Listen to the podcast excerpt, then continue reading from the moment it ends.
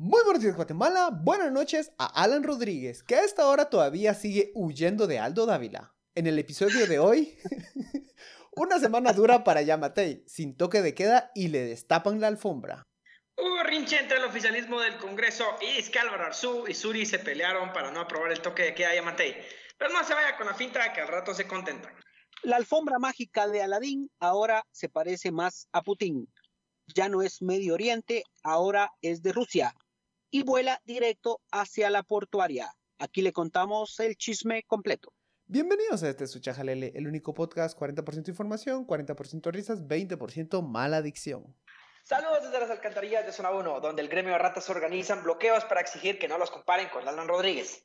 Nuestras patitas no están tan sucias como tu conciencia, gritan.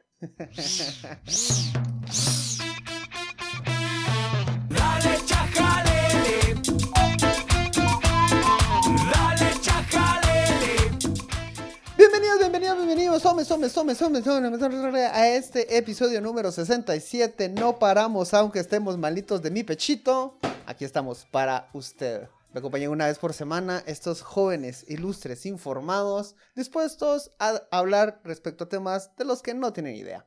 Luis Ángel Sass, que tenemos el honor que nos vuelva a acompañar después de tanto tiempo. ¡Oh, chica!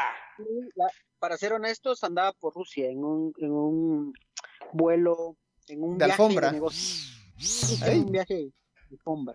La alfombra roja. ahí. y Roberto, nuestro abogado. Yo ando sin enterarme de las canciones nuevas, de que las mujeres perrean o algo por el estilo, No. pero ahí voy tratando de actualizarme. Pero antes de empezar este episodio queremos darle una muy buena noticia. Eh, por favor, Roberto, ¿qué es lo que acaba Sí. de contarnos el RENAP? ¿Por qué es que no me entero las nuevas canciones? Es porque ando viendo otros comunicados, en este caso la circular 15-2021 del RENAP, en donde escuchen esto. De hecho ya era antes, pero ahorita lo están como oficializando y aparentemente pues ya va a ser más fácil. Ahora se puede escoger el orden de los apellidos para los hijos. Es decir, antes los registradores civiles automáticamente ponían el, el apellido paterno de primero, aunque la ley nunca desde los años 60 realmente ha dicho que así tiene que ser, había sido más como por una costumbre. Y ahora pues el RENAP dice, y fundamentándose en una sentencia de la CC, pues que no, que al final es decisión de los padres y que se puede eh, escoger el orden de los apellidos. Usted puede escoger si quiere primero el del papá, si quiere el de la mamá. Yo aplaudo esto completamente porque es un acto de liberalidad, es un acto de generar libertades para las personas y que cada quien escoja cómo ponerle los apellidos a sus hijos. Eso, mamona, Un RENAP. Un, pe- un pequeño paso para el futuro DPI de estos niños. y me imagino lo- un súper problema que va a haber ahora, porque Ah, ya me imagino esas discusiones. ¿Cuál va mi apellido primero? El primero el mío, el primero el tuyo. Ah, Eso sí es un buen punto el que Ahí, tienes. ahí quiero ver que los padres se pongan de acuerdo en cuál va Es- primero y cuál va Bueno, sí a ver, a ver, punto. lo que, estamos, lo que estamos procurando ahora es un mundo en el que se pueda elegir y que no sea impositivo. Que la gente se eche verga, ese no es problema de RENAP. No, RENAP, tú muy no, bien, no, no te preocupes, no- nunca te disculpes por ser poderosa. Lo que va a crecer, lo que va a crecer son los divorcios. Mira, mano, si se divorcian por un apellido, al rato ahí no es cariño. Ahí no era. Ahí- no, no, pero, pero Llegamos, venimos. Eh, venimos de este episodio de una semana que apenas arrancó y se puso demasiado intensa. En un mismo día eh, fue lo del Congreso. Le- tuvimos el bombazo de la alfombra rusa. Se murió el baterista de los Rolling Stones. Eh, ¿Qué más pasó ese, ese lunes? Pancho, yo no me enteré que se había muerto el baterista de los Rolling Stones. O sea, vos me lo dijiste, pero yo no me enteré vos. Yo no sé en qué mundo. Mira, eso te pasa por estar leyendo resoluciones de RENAP. En fin, lo, que, lo primero, ay, queremos, queremos abordar dos grandes temas, Congreso y la alfombra de dinero. Vamos primero con el oficialismo. ¿Se está partiendo, sí o no? Yo creo que solo no están en este momento articulados y no hay suficientes intereses en común para, para estar de acuerdo. Pero te apuesto que si ya van a elegir Corte Suprema de Justicia, a ley que se ponen otra vez de acuerdito y felices. O sea, lo que demostró nada más es que el Ejecutivo no tenía suficiente fuerza para, para apalancar este estado de calamidad. Pero- Tampoco creo que haya una oposición ahora muy grande en el Congreso, no creo. Me encanta la No, bandera. yo creo que es una, una lección para Yamatei que se siente, que se siente traicionado y débil. Digamos, sus apoyos no son los que él creía. aunque sabía que no eran apoyos genuinos, aunque sabía que estos están pegados con chicle y con dólares, Que al fin- pero que- Más con dólares que con chicle. Ajá, que, que al final eso los hace mucho más eficientes. claro, pero ahora no alcanzó ni, no alcanzaron ni los dólares. O sea, ¿me entendés? Porque ahí estaba el rumor de que el propio Miguelito Martínez estaba llamando, pues desesperado a varios diputados Papá, para que votaran a favor. Yo creo que fue una, una derrota moral, una derrota moral. eh, yo, yo me, y ima- yo- un- yo imagino a Miguelito juntando votos. como, papá, ¿te acuerdas que yo te, yo te sostuve el pelo cuando estabas vomitando? Haceme el paro, papá. Buena onda. De verdad, haceme huevos. Solo esta. Papá, papá, no, no me dejes solo, papá. No me dejes no solo. Shh, Miramos, ¿cuándo te pedí un favor? ¿Cuándo? No, y Bocha, y, y muy así como que llama la atención que ver a Álvaro Arzú Jr. y a la bancada de, de Valor como que desmarcándose, ¿va? O sea, como que sí les valió. Y sin apoyar al oficialismo, yo realmente no creo ni en Álvaro Arzú Jr. ni en la bancada de Valor de Ah, que es porque vayan a, vayan a hacer una oposición, hay que aclararlo, ¿verdad? Pero pues llama la atención verlos que, que se están desmarcando. Ahora, acá miren, yo también les digo algo al respecto de, de Valor. A mí se me hace que realmente Suri va a empezar a desmarcar a la bancada de Valor ya en miras a las siguientes elecciones. Ah, mira, qué O sea, buena ahorita ya no le conviene. Es, es decir, ahorita gana más, gana más de, de abanderarse como oposición para ella pin- pintarse como un cambio, lo cual no es, no vote por Suri Ríos, eh, para las siguientes elecciones. Mira, qué interesante porque, a ver, yo tengo un escenario y es este. Suri Ríos tiene el escenario completamente abierto en la CC, ya nada la para. Ya tiene su partido y... Ella ya, ella, ella ya está dentro. Don't Ella ya está dentro. Ya lo que necesitaba de Yamatei, ya lo obtuvo. Ya, Y la Lo que necesitaba Yamatei, ya lo obtuvo. Mm. Yamatei lo que tiene es una alianza con, con Jimmy Morales y con muchos de, de ese partido para protegerse. Esa es como, como la alianza que tiene y tiene mucho, mucha razón. Suri Siento, si- ahora siento que no si, lo si- si tu alianza es con el borracho de la fiesta, ya lo único que puedes esperar es pasarle el dedo a la botellita para seguir chupando, porque de ahí ya no puedes sacar absolutamente nada. Ya, nada, vos, sí, ya se acabó la fiesta. Sí, sea, sí, sí. Pero me parece interesante eso de...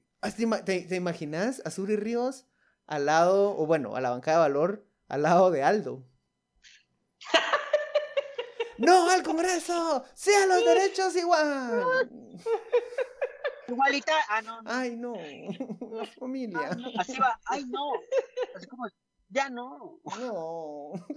Pobrecita, ¿Te imaginas entrando en un gran conflicto tratando de ser oposición al lado de Aldo Dávila? Es como su mayor cuco. Es como su mayor Si- cuco. vos. siento, es que siento- va- siento- tampoco- siento que se pondría, se, se descompondría la señora, o sea, intentando ser así como correcta, intentando ser la, la contra, y, y- y solo hace cortocircuito por dentro. Ella y Lucrecia Palomo. Mis güeras. Sí, pero, pero sí está claro que, que ya empezarán a desmarcarse, más no eh, desmarcarse del, del mismo lado, ¿no? O sea, es decir, pueden desmarcarse hacia un lado más conservador y obviamente tenemos a Aldo Dávila hacia el otro lado. Ese es, el, ese es Eh, el otro punto que queríamos tocar hoy. El personaje de Aldo Dávila logra un Facebook Live con más de 50 mil personas viendo en ese momento, más reproducciones extra, mm, desconozco el número, pero estoy seguro que ya pasando los millones. Queda como el héroe de la noche. No. Queda como el No. héroe. Yo no estoy diciendo que es el héroe. Queda como el héroe. O sea, si, si vamos al criterio de viralidad y que por eso se va a convertir en héroe, entonces realmente qué bajo es nuestro criterio de héroe. Realmente, o sea, que qué pervertidos tenemos los valores para considerar que solo porque tiene un live de esa cantidad de personas ya lo va a hacer. Yo voy a decir porque no voy a hablar mucho de Aldo Dávila, porque simplemente pienso lo siguiente. Es una persona violenta con problemas emocionales no resueltos. Y eso se ve porque cada vez que Aldo Dávila sale, sale dando un griterío, haciendo un relajo por algo, puede ser que tenga la razón o que no tenga la razón, pero el punto es que a mí es una persona que particularmente con poder no me gustaría verla. Porque si siendo oposición sin tener poder y siendo completamente irrelevante es así de abusivo, es una persona que honestamente teniendo poder no creo que vaya a ser mejor. Pero ah, quitemos eso, quitemos eso. Honestamente yo no he escuchado ni una sola buena idea de Aldo Dávila. Ahora, te, te lo pongo del, del otro lado. También estoy de acuerdo en que los gritos, pues, no precisamente resuelven nada y llega a gritar y gritar. Pero ¿qué haces en un congreso cuando como oposición simple y sencillamente no tenés mayor, no tenés recursos, no tenés fuerza? ¿Qué te queda? Trabajar en tu base y trabajar en Yo hacer lo miro, yo lo miro, yo lo miro como contrapeso de Alan Rodríguez y, y es decir mucho, vamos. Aldo, Aldo, Ah, así, de, así de fuerte ese contrapeso. Contundente, mira vos. Concentrado. A, a- Alan Rodríguez y todo su peso político. Eh, pero no, ya hablando en serio, mira, yo creo que Aldo Dávila tiene mucho capital político. Es que a eso, a eso me refiero un poco también, o sea, cuando tenés... y Roberto, y Roberto, Roberto se, Roberto, te vas mucho por, por lo, lo ideal, lo que debe ser, y, y, y realmente la lectura política la tenés que hacer con la realidad, no con lo que debería ser. Porque si nos vamos con lo que debería ser, aquí ninguna mujer debería ser violada, porque anda con minifalda. no debería ser, pero pasa muchas cosas. Por ejemplo, y no es que yo lo diga, pero hay investigaciones de la policía, te puedo dar unos casos ya cuando estemos en persona y te los muestro, digamos, para que no se me tiren al cuello los que están escuchando y diciendo, "Ay, no, no, o sea, casos ya investigados. O sea, lo digo por, por ya evidencia, ¿no? Yo cubrí la policía muchos años y tengo varios casos de estos donde, donde es muy lamentable, pero pasó. Y no es que yo lo diga, es una realidad. Entonces, la lectura de lo que debería ser, que yo comparto con vos, Roberto, es una, y lo que es es otra. Aldo Dávila tiene un capital político que va a ser aprovechado por la UNE, porque él ya está con la UNE, eh, y que tiene un problema, también tiene un problema. Él es libre, él quiere ser libre, él no, es, no, va bajo ninguna atadura. Entonces, te da votos, pero también eh, es una anarquía con él. Entonces, eh, su él está cumpliendo su papel, nos guste o no nos guste. Antes, la UNE, pues lo, cuando era UNE oposición, usaban em, megáfonos para hacerse escuchar. Ahora, pues, líder. Líder, ¿te Sí, sí, que, que el- tomaba el, micrófono durante 5, 10, 12 horas? Ala, Sí. sí, sí. Aquel no me recuerdo cómo se llamaba, el del apellido muchacho que habló como siete horas. Villate. Y dijo que podía seguir hablando pajas. Villate. Fíjate. pues, Yo, estuve, yo, estuve en esa, yo estuve en esa sesión y ya, ya para las horas 3.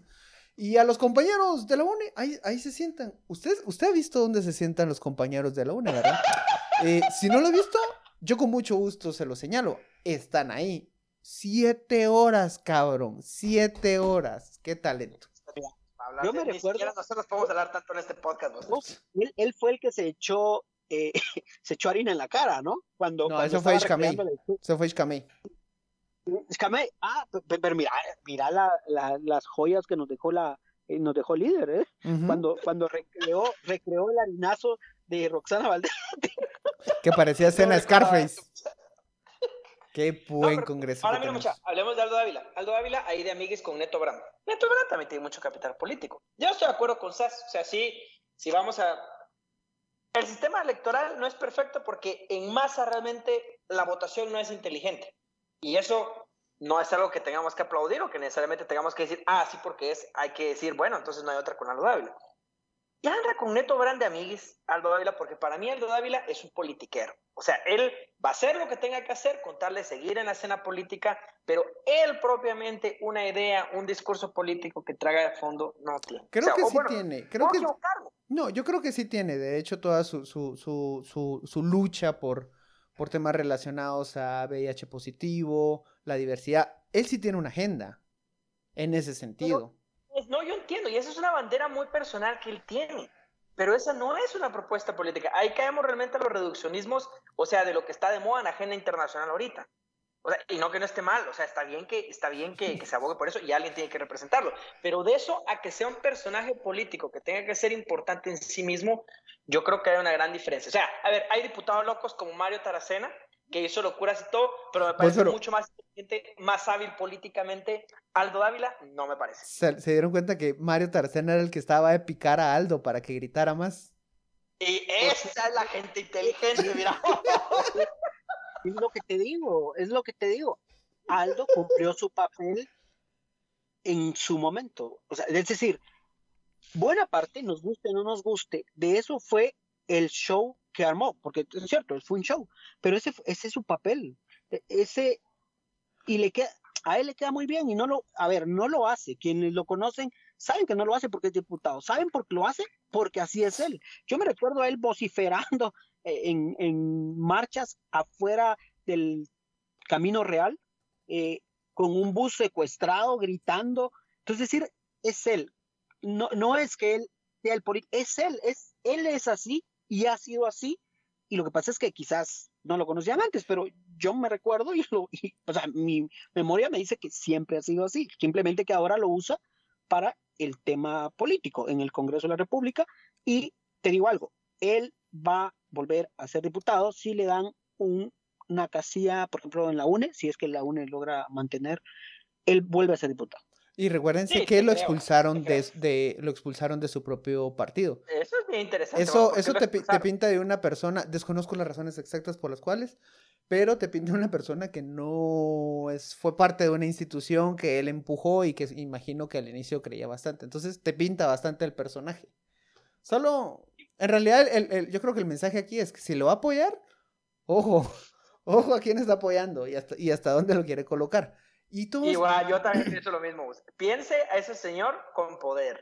Nada más es lo que yo digo, piénselo. Nada más. Y, y es, y es que el problema con esto es que entre todo este debate, todas las personas en Guatemala no sabían si podían o no salir. O sea, este, este show entre el que me desmarco, entre que ahora, de repente, te, te- no, no tenía certeza de si, si podía salir a la calle o no. Que va, ok, a mí me decís, no salgas después de las 10 de la noche. Órale, gracias, porque después de las 10 de la noche, nada bueno va a pasar. Para mí, para mí. Pero hay gente que trabaja, hay, hay mercados que se abastecen. Eso, no sé ustedes, pero eso sí, sí, sí arruina la economía. No neces- Sí, totalmente. Entonces, cuando, cuando, cua- cuando estaban todos estos debates, o sea, me, me daba risa porque muchos querían llegar y ponerse brincón frente al, frente al policía y decirle, oiga, señor policía, su interpretación de la Constitución es cerrada, oficial, porque los, los principios de derechos humanos nos indican que la interpretación debe ser extensiva para garantizar el derecho. Y el policía solo, que lo veríamos, dice. O sea, perfectamente. Así lo- eh, así le, le dice, le dice el policía que, que, bueno, que no tiene mayor estudio, le dice al otro, ¿vos qué dijo? Una calentadita aquí. Una- una- No, y, y mire, y realmente sí la, la discusión constitucional muchas veces estuvo buena al respecto de qué pasaba con el estado de calamidad, si al momento de que el Congreso incumple con el plazo tenía que seguir vigente o no. De hecho, la ley no es clara, la ley no es clara al, al- al especificar qué es lo que se tiene que proceder en esos casos y, y pues aquí es donde vienen las interpretaciones y es donde se pone más difícil, porque si la ley fuera clara, así como con el plazo, por ejemplo, 30 días que tiene, creo que no hubiéramos tenido esta conversación. Pero el asunto es que habían dos interpretaciones. Sácame, Una que sácame una duda. ¿Esto que lo que dictaminó la CC crea un precedente o solamente es una, una de las tantas interpretaciones? Es, es una interpretación, no es doctrina legal, porque tendrían que haber ya tres sentencias en el mismo sentido y no la hay. O sea, eso sí, efectivamente no la hay. Ajá, o sea, solo es un antecedente ahorita judicial, pero si se repitiera dos veces más, ya es doctrina legal que se tiene que respetar de manera obligatoria, aunque la CC siempre puede desvirtuarse de su, de su criterio, pero digamos que ya es más difícil. Ahora, hablemos de la Corte de Constitucionalidad. Yo creo que es importante decir que la Corte está demostrando lo que ya sabíamos desde el inicio, y es el perfil que tiene. Es un perfil rancio, conservador y cero interpretación de derechos humanos y cero avance de libertades y restricción del poder. O sea, es una corte completamente complaciente con las autoridades y se fue por la fácil. O sea, simplemente decir, eh, el Congreso tiene un plazo constitucional que cumplir, así que cumpla lo mijo. Y que tiene razón la Corte, o sea, que el Congreso sí tiene que cumplir con el plazo constitucional porque está mal que lo esté incumpliendo. Pero entonces se lavó las manos la Corte, o sea, simplemente diciendo que no está vigente dentro de las múltiples interpretaciones que había y manifestaron muchos eh, abogados constitucionalistas al respecto, pues consideraban que realmente por un tema de, de principios de libertades e interpretación de derechos humanos, la restricción de garantías tiene que ser una excepción y tiene que estar claramente normada. Al momento de no haberse aprobado por el Congreso, tácitamente se tuvo que haber improbado porque la limitación a las garantías tiene que ser verdaderamente una excepción. Yo creo que eso hubiera sido muy bonito verlo de una corte progresista, de una corte que abogue por derechos humanos, pero esta corte es una mierda. ¿Vos has- entendiste lo que dijo Roberto? Yo solo Ya, escuché que lo veríamos, man. Una, calen- una calentadita quiere decir. Hablando de... Ay, chavo, es que Eso, eso, eso me recuerda cuando ah, hace unos días, unas semanas, que, que los policías municipales de Misco capturaron a un ladrón y salió Neto, bueno, y, y, y llegó todo golpeado y Neto Brand dice, se nos cayó. A la sí, qué hijo de la... ¿Qué basura, qué basura. O O sea, presumiendo de, de- de realmente de una agresión y de un abuso policial públicamente, va, solo en este país puede pasar eso. pero ahí están, ya saben, no voten por esa gente. Pero ahí va a votar la gente por Neto A ver, a ver, ¿no? Yo, yo tenía mi escenario. Va a ganar Suri y va a subir inmediatamente Telma Cabrera y va a ser una polarización increíble. Nunca antes vivía en este país. Ahí van a ver. Sí, sí, sí. Ah, pero mejor, Yo- yo- mejor Yo pasemos cual, al- cual Nerón haré campaña política por Telma Cabrera. solo para ver al mundo arder, decimos. Eh, que ya nos fuimos, ya nos fuimos, ya, ya, ya, quememos, quememos. El último que salga que, que apague la luz. Yo solo creo que aquí, y principalmente la clase media que va a apoyar a Telma Cabrera, es realmente inconsciente de sus propios privilegios Yo y no entiende creo- que las cosas sí pueden empeorar. Yo creo que ese, ese No, tema tendríamos que abordarlo muy hay que- hay- específicamente y tendríamos que, abor- irnos. hay que ajá.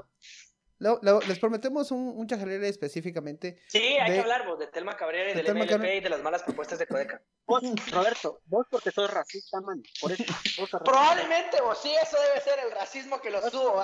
Y porque soy Sí, blanco, sí. Por, por- por tus 500 años de... de- ¿Sabes cuál es la única diferencia, Sas? Que por lo menos yo blanco y todo como soy, yo sí leí la propuesta de Codeca. Esa es la diferencia, mira. Yo sí me tomé el- la molestia de leer con las 40 páginas de su PDF que me costó un triunfo encontrarlo. Y Mira por- vos, si la gente cree en Jesús, ¿por qué no cree en Este. Cabrera? Mucha, mi, mi mamá me va a regañar. Pero hablando de otros temas, ya solo nos Nos quedan. Ya solo, nos estamos ya, pelando. ya solo nos quedan Ya 10 te minutos.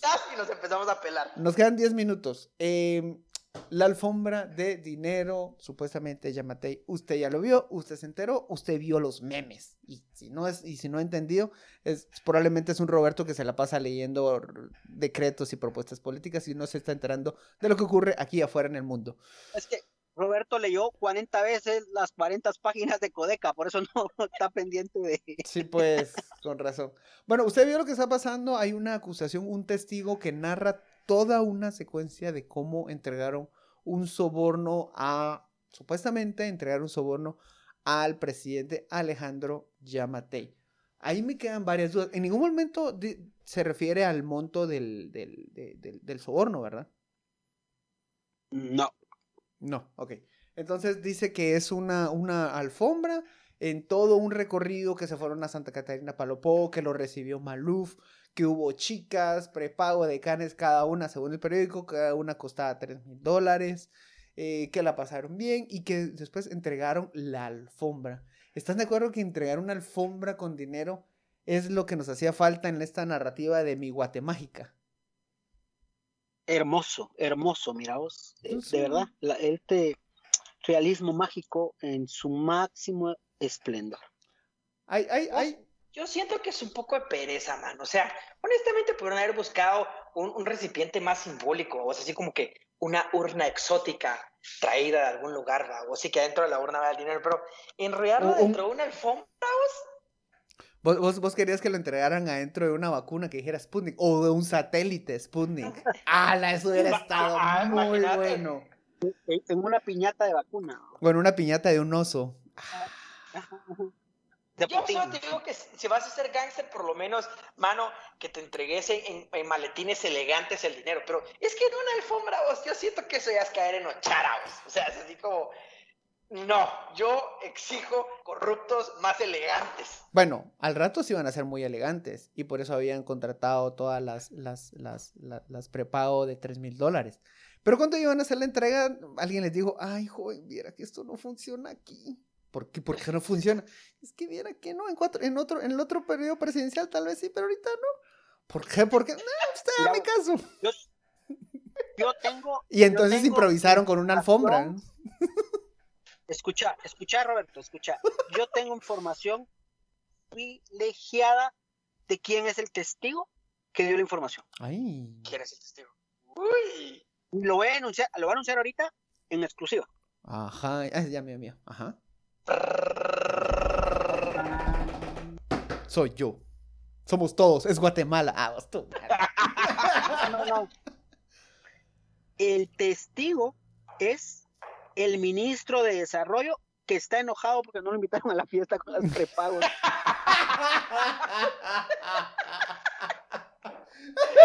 Solo antes de que nos metamos en problemas legales, estoy seguro que esto solo fue una broma. Esto no fue. celoso porque no lo invitaron. Mm, puede ser, porque él ya inició su campaña de valores. Mm. Ahora, ahí. ¿Será que estamos tan viendo, viendo tan pronto la, ca- la- el, el- el punto de, desde donde se va a caer el gobierno de Yamatei? O sea, me suena mucho a la trama de la agüita mágica, me suena mucho a los chinocheques, que fueron los que hicieron sucumbir a, a- a gobernantes. La diferencia que veo es que, o sea, no tenés un ministerio público que honestamente sí vaya a tratar de. De- de hacer Ah, algo. público amarrado. Y posiblemente el último gran golpe sea eh, Consuelo Porras, reelecta, aunque lo dudo mucho, es quemarse mucho, elegir a Sí, alguien similar a Consuelo Porras que proteja al presidente. Lo que sí es que, mi, ay papá, ay papá, que Estados Unidos encuentre alguna cuenta por ahí de algún banco que tenga alguna conexión con los gringos y Ay, véngase para acá, papá. Papá. Véngase para acá. Yo sé- Esa es como puede ser una carta que, que sea y que el dinero haya salido de Guatemala y haya tocado en al- algún algún que recordemos que el sistema gringo tiene conexión el sistema bancario gringo tiene conexión en muchos lados. Si alguien logra identificar que parte de ese dinero o parte de un dinero de otro caso que nosotros nos conozcamos y toque no sé, alguna cuenta de, de, de Yamatei, de un familiar, de Miguelito, por ahí, por ahí, por ahí va. Pero ¿qué crees que podrían hacer? Ahora, yo creo que ahorita, de- ahorita lo- lavado los... de dinero, lavado Sí. de dinero. ¿Por qué crees que jalaron a Portillo? Ujú. Porque el dinero Mm. pasó por cuentas gringas. Sí, sí, sí, sí. sí. Ahora, Ah, yo, yo creo que ahorita ser, también, si se recuerdan en otros episodios anteriores hemos dicho que en realidad ahorita que las presiones de Estados Unidos son, pues, mm, no existen, solo, simple y sencillamente, no existen, lo que les interesa es que paremos migrantes. Creo que ahorita el de Estados Unidos está jugando a la DEA. Vos, con, vos sabes, conoces cómo funcionan estos tipos. Somos compas, sí, papito. Nos echamos la mano, echamos los tragos y de repente, ¡pum!, te dejan vendido y te dejan caer en una acusación que te deja clavadísimo. Creo que en ese momento, me gusta pensar, y eso es pura especulación, solamente están juntando evidencia para eventualmente, cuando ya no les sirva a Yamatei, de enhebrarlo completamente. Fíjate que, bueno, yo, yo me- voy más por la narrativa de la, de la columna del New York Times, en donde realmente, El reportaje, Pues, la- reportaje. el- eh, perdón, la columna, vamos, hoy, hoy me como desperdí, como, así es como yo vilipendio el periodismo, ¿Viste? Vi- el reportaje. ¿Viste ese post de Facebook? Vi- ¿Viste, No, que, no, ¿viste que lo sacaron en el hi-fi del New York Times? Ah. No, perdón, perdón. El reportaje del New York Times, o sea, la crítica que hacía era que realmente Estados Unidos está decantando a, a que no le trae cuenta la lucha contra la corrupción, o sea, y le interesa más detener la migración a como de lugar. Y, y pues yo creo que es algo que hay que tener en cuenta, porque eh, va, ima- imagínate que Estados Unidos trate de, de- de levantar un proceso en contra de Yamate y detenerlo. O sea, el, el problema político que eso representa a, a lo interno en Guatemala y la mayor inestabilidad que eso le traería. Y Cu- Cuando todavía faltan de- dos años. Exacto. Sí, claro. Es que va contra Yamatei va a ser si es que hay cuando él ya no sea presidente. No, ahorita, Ajá, olvídalo. ajá. Y ahí sí, no, exacto. no. O sea, no, no No, es ahora. Sí, entonces, y, y ya después que no es presidente, pues está bien que lo persigan, vamos, pero Es ya como, es como cuando se llevaron a López Bonilla, yo lo vi en, en- en- en tribunales y le reventaba el ojo por primera vez, lo vi desencajado. Y él insistía, es como, no, es que estos, yo no sé por qué me están acusando si trabajamos juntos, éramos compas. Y, Ay, es que así es la DEA. Mira, pues, mira, no, o sea, no. ahí, ahí solo vale, vale aclarar algo. López Bonilla trabajaba con la DEA Centroamérica y la acusación que le llega a López Bonilla es por el Departamento de Justicia. Es otro departamento, vos. central. Exacto. Entonces, allí los de la DEA pierden poder. Es decir, como que vos sos un corresponsal de prensa libre, por poner un ejemplo, en, en, en Mazate, y te sacan un reportaje desde, desde la planta central, desde la redacción Sí, pues. Ahí poco, poco, no puedes hacer absolutamente nada, porque escapa de las manos. Claro, López Bonilla trabajaba con la DEA de Guatemala y Centroamérica, Ahora, ah, pero no tenía el poder de la DEA central. y ahora un, Sí, un- tiene sentido. un, un detalle muy, muy importante en este gran tema. eh, ¿Cómo llega a conocerse este testimonio? Eh, es una Ah. filtración de Juan Francisco, Juan Francisco Sandoval, Sandoval, ex papá. fiscal de la FESI. Y ahí tengo una duda legal. Eh, ¿Eso podría poner en riesgo el, el proceso? Fíjate vos que es una muy buena pregunta. La verdad que la- el derecho penal no es mi especialidad, pero yo creo que incluso. Mira vos, si tener- dejaras de estar leyendo 40 veces la misma vaina, ya estuvieras especializado en eso, mira vos. Mira, yo estuve haciendo las consultas y eh, hay dos opciones. Si esto fue una copia, pues en realidad mm, queda como una copia y, y como me decía alguien, es como, eh, queda como bocón. Si se llevó el original, eso sí es problema. Yo no creo que se lleve al original. Él es una persona muy inteligente, honestamente. Yo no creo que se Yo lleve al también original. ¿Para qué se va a al original? O sea, es que es destruir un expediente. O sea, él tendría muchas responsabilidades legales si él sacara un expediente eh, original. Entonces ahí sí yo no, no creo. Lo que sí creo es que filtrar la información sí le puede tener responsabilidades legales a él. Porque era en el ejercicio de su cargo. Sí, o sea, él, él Ah. incumplió un deber ahí, que había un deber de confidencialidad y pudo haber incumplido el deber al momento de haberlo, eh, de Hmm. haberlo filtrado. Entonces, digamos que ahí son armas también que le dan para poder atacarlo y, y buscarle dónde, dónde reprocharle algo. Yo, Entonces, yo te voy a decir algo. Armas para atacarlo al- a, Consuelo Porras no les falta. o sea, pero no esto- tiene, o sea, pero si te das cuenta, no tiene. esta O sea, No, no, pero bien, o sea, acá te lo arman, pero súper fácil. O sea, Sí. el caso por el que van es por, por de, ¿cómo se llama esta constructora brasileña? Odebrecht. Odebrecht, Odebrecht. El caso por el que van tras él es por eso. Y no es un por- caso por- bien culero. Entonces, Sí. eh, y es un caso, ojo, es un caso que ya habían dicho la mm, Fiscalía de Asuntos Internos que no había absolutamente nada. Y como no pueden investigarte dos veces por el mismo delito, se inventaron otro caso. Mm, Es decir, Consuelo Porras le va a encontrar lo que sea, porque miró Sí. mal al marido que está en la Fiscalía contra la Corrupción, como adorno, eh, o lo que sea. Entonces, no nos perdamos, lo otro va a ser anecdótico, incluso lo de... lo de- en Guatemala igual no va a avanzar, es que no va a avanzar. No, no va a avanzar. Yo también creo que Y no. sea- quiere- hablando de, de cosas que no avanzan, ¿se recuerdan el caso de Alejandro Sinibaldi que vino a colaborar un montón y que estuvo hablando? Ah, hablando? sí, es cierto, vos. ¿Qué fue de Hoy, papadito? hoy eh, él sigue, él, él sigue en- en- en detenido Recusó, recusó a la jueza, ¿no? Juez recusó a la jueza Erika Ifán y según gente pues muy, muy, muy, muy bien informada, me dice que ese caso ya está armado. Ya estaba solo para darle play. Pero ahorita que ya se desarmó todo, se va a empezar a echar atrás, se ahuevó y ya se desbarató todo. Todo, todo, todo. Porque el testimonio de Alejandro Sinibaldi iba a implicar empresarios, grandes cabezones del país, políticos, etcétera, etcétera, etcétera. Se, Entonces, se quedó vendido el muchachito, vos. ¿qué? Se quedó bien vendido, pobrecito. Pobrecito mi gordo. Sí. Ahora, mucha, hablemos de, de realmente de cosas importantes. O sea, el problema detrás de este soborno de Yamatei. Que yo creo que yo siempre voy a ir porque, aunque parezca que yo sea repetitivo, realmente no quiero ser repetitivo. Casi no se nota. Perdón, pero es, es que trato de ser consistente, trato de ser consistente, porque aquí nos desviamos, o sea, del chismecito y la alegre, que sí, que el soborno, que no sé qué, pero el tema aquí sigue siendo el financiamiento Roberto, de las campañas electorales. Roberto Trujillo. Ah, A uno lo acusa de ser Pedro Trujillo. No hay peor cosa que te acusen de eso, vos, pero está bien, está bien, está bien. Si ese es el precio mira. por ser consecuente, está bien.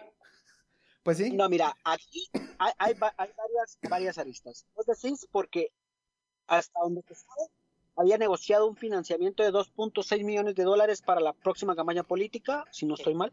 Sí. Ese es, ese es uno. Está el otro tema eh, que hoy salió y que a mí me llama mucho la atención, que el ministro de eh, ay, ¿cómo se me fue el nombre? Energía Minas, Energía Alberto Minas se reunió con, con- se reunió con funcionarios eh, rusos que ven el tema de energía nuclear. Eso está Eh, buenísimo.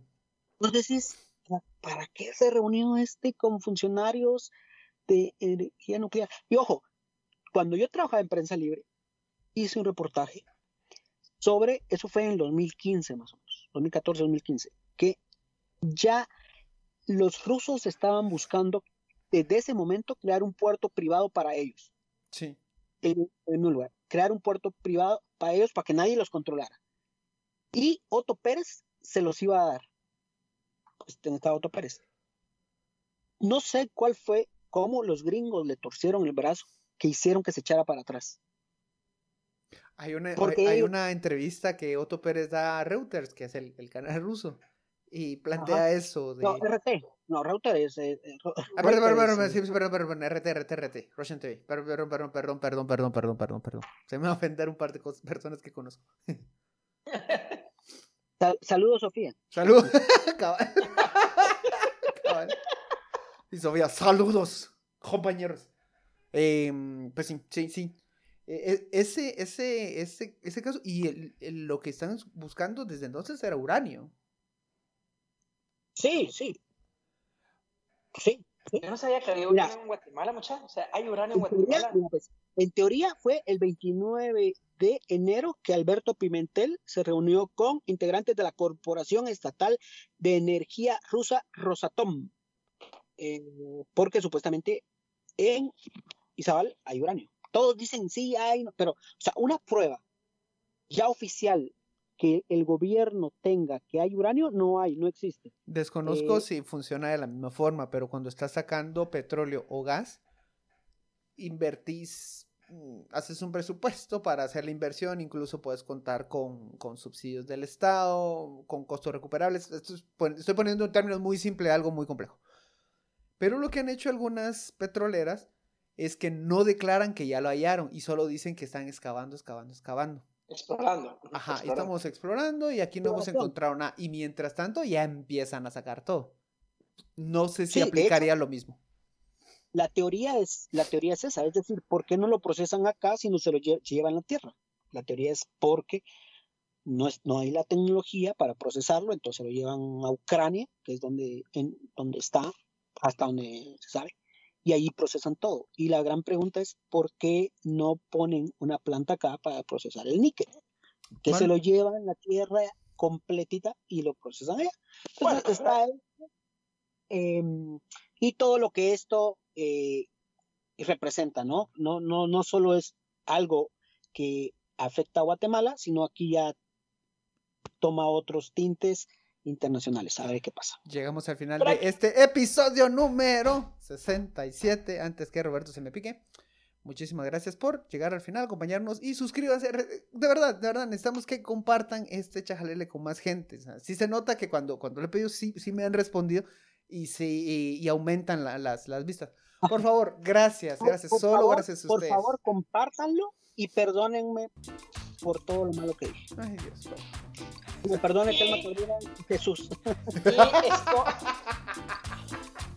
Y, y, por favor, escoja libremente como el orden del apellido de sus hijos. Ahí está, ahí está, ahí está. Tenga ese debate, bienvenidos y muy buenos días, semana. Buenas noches, adiós. Adiós.